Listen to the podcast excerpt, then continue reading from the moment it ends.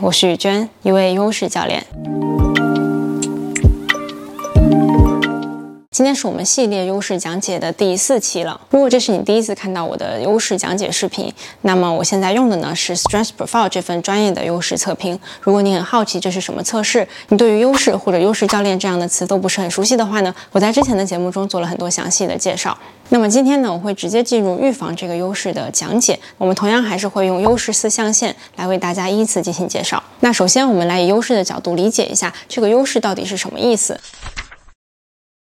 大家刚刚也看到了，它的小图标呢是一个灯塔，所以这个预防的优势呢，就是在说你很擅长去预期到可能未来会发生什么样的问题，或者有什么样的风险，然后可以很好的规避掉这些风险。或者说，你会通过你的思考，提前发现有可能出现的问题，然后在这个问题发生之前呢，采取一些行动去防止它真的发生。所以拥有这个优势呢，代表你是有一点未来导向的。你在做事的时候，总是在思考未来可能会发生什么。当然，如果它是你的优势呢，我们就会强调你在做这些预防跟提前准备的时候的能量是非常高的。尤其是如果它在你很靠前的优势的话，你是很主动、很自觉的想要去做这样的预防措施。不过，如果这个优势出现在了你的前三名呢，我也会希望提醒大家可以去关注一下，是不是有一些地方可能自己用的太多了。因为如果这个优势一旦被我们用过了，它就会产生一些负面的影响。比如说，因为你很擅长去做预防措施，那你可能会想要在所有事情上都做好充足的准备，或者说你没有告诉自己。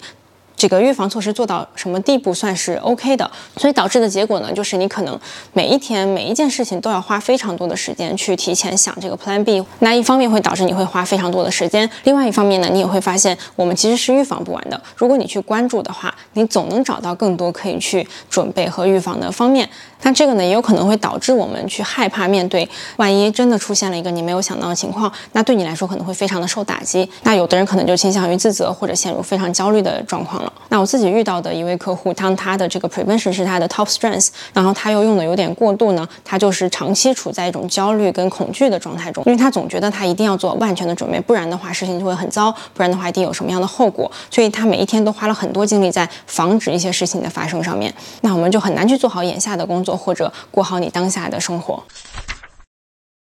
这边呢，我想到一个之前在工作坊的时候大家要提到的一个问题，就是 prevention 这个优势怎么跟 planner 这个优势进行区分？因为这两个优势的确都包含着去为未来做计划的这个部分，但是 prevention 呢，更多的是着重在未来有可能出现的问题上面。计划者就不一样了，有 planner 这样优势的人呢，单纯就是喜欢计划的这个过程，不管是在计划什么，不管是短期的、长期的，为了解决问题还是为了什么方面，不一定是为了未来去担心。当然，如果这两个都是你的优势的话呢，那也。的确有可能你会在预防方面的事情上做非常多的、非常详细的计划。我只是想要强调呢，每一个优势它们之间是不会冲突的。我们只需要去关注这个优势在什么方面对我们会有帮助，怎么去运用它会有更好的效果就可以了。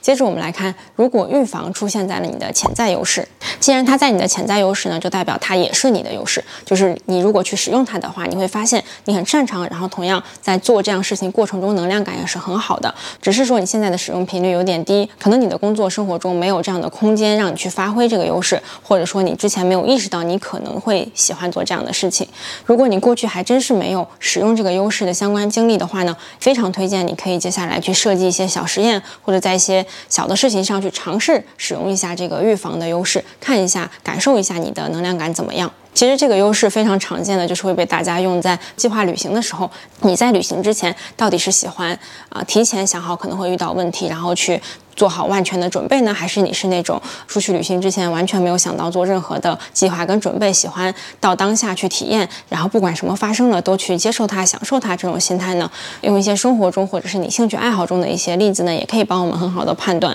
这个是不是我们的优势。第三部分，我们来看，如果预防出现在了你的后天习得能力里面，那么在这里呢，首先它就不是你的优势了，因为我们讲过，能量感才是我们区分是不是优势最重要的那个部分，所以代表说，可能你在我们刚刚讲的这种提前去预防的这些事情上呢，你会觉得是要额外消耗一些精力的。对于你来说，可能更天然的是去关注于当下，去解决眼下的问题，而不是一直去期待未来可能会发生什么，然后去提前解决那个问题。当然，出现在后天习得呢，也一般就代表说。你在后天有刻意的去想要用好这个优势啊，比如说你的这份工作可能就是跟风险规避有关的，那么在长时间的这个工作环境下呢，通过学习呢，你现在就非常擅长去做一些预防类的计划跟措施。可是如果你去回想的话呢，可能整个过程你是处于比较消耗能量的状态，可能每一次你做完这样预防。类的工作之后呢，你都会觉得好像有点累，你需要做点什么其他的事情来充电。还有就是你可以观察自己的私下的生活，就是在你的兴趣爱好，在你的生活人际关系中，你是怎么样的呢？那往往在这些我们更放松、更自然的状态下呢。才能体现出我们天然的优势是什么。所以，如果现在你的 prevention 是你的后天习得，首先这当然不是一个坏事，因为在你需要去做预防的时候呢，你可以做得很好。只是说，我们出于保护自己的整体能量感的这个目的呢，去尽可能的少用，只有在必要的时候才去用这个优势就可以了。最后，我们来看，如果预防出现在了你的劣势里面。那么我们先不要被劣势这个词吓到，因为在劣势只是说明这不是我们的天然优势，我们不会像那些天然有这个优势的人一样，去在做这样预防的事情的时候感受到那种能量感。也许你更擅长的呢，是等问题出现了再去解决它。你觉得可能没有必要去提前做那么多的预防，因为有可能会出现一些我们都想不到的一些变化。又或者你拥有勇气，或者是上一期我们讲的适应力这样的优势，可能你会觉得不管发生什么样的变化，不管有可能出现什么样的问题，你总是能够去面对它、解决它，或者去适应好它。所以，如果预防出现在你的劣势呢，建议大家不用去担心。如果你还是觉得你非常想要拥有这个优势，我会建议你去思考一下，那为什么你需要这个优势呢？你的目的是什么？在我们知道了你的目的之后，我们再去看你有哪些优势可以帮助你达到你的目的。我们没有必要通过预防这一条路来达到这个结果的。当然，如果在一个团体里，或者说我们身边有其他人的话呢，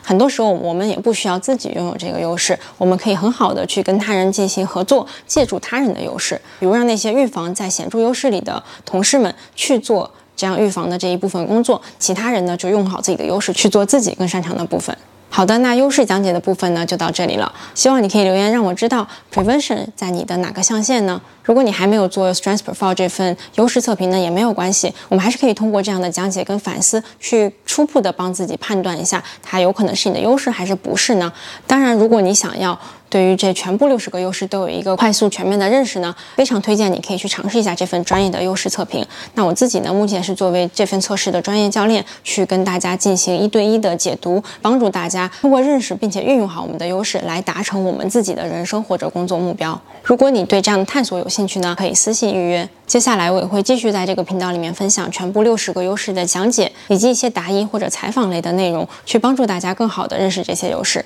如果你对这样的内容感兴趣的话呢，别忘了订阅关注我的频道，也把这些内容分享给身边更多的人看到。我自己的经验呢，也是发现优势这样的东西需要我们去更多的讨论、去探索、去练习的。所以最有效的方式就是当你身边有一些人可以经常性的跟你去聊优势，比如说跟你的伴侣、跟你的朋友，大家可以互相的去帮助对方识别身上的优势，或者是去讨论这个优势我们有什么更好的方式去运用。在这种练习中呢，我们才能养成运用优势的习惯。我一直说，优势就是工具，我们只有练习了，才能对这个工具更加的了解，使用起来才会更加的上手。今天的内容就到这里了，我们下期见。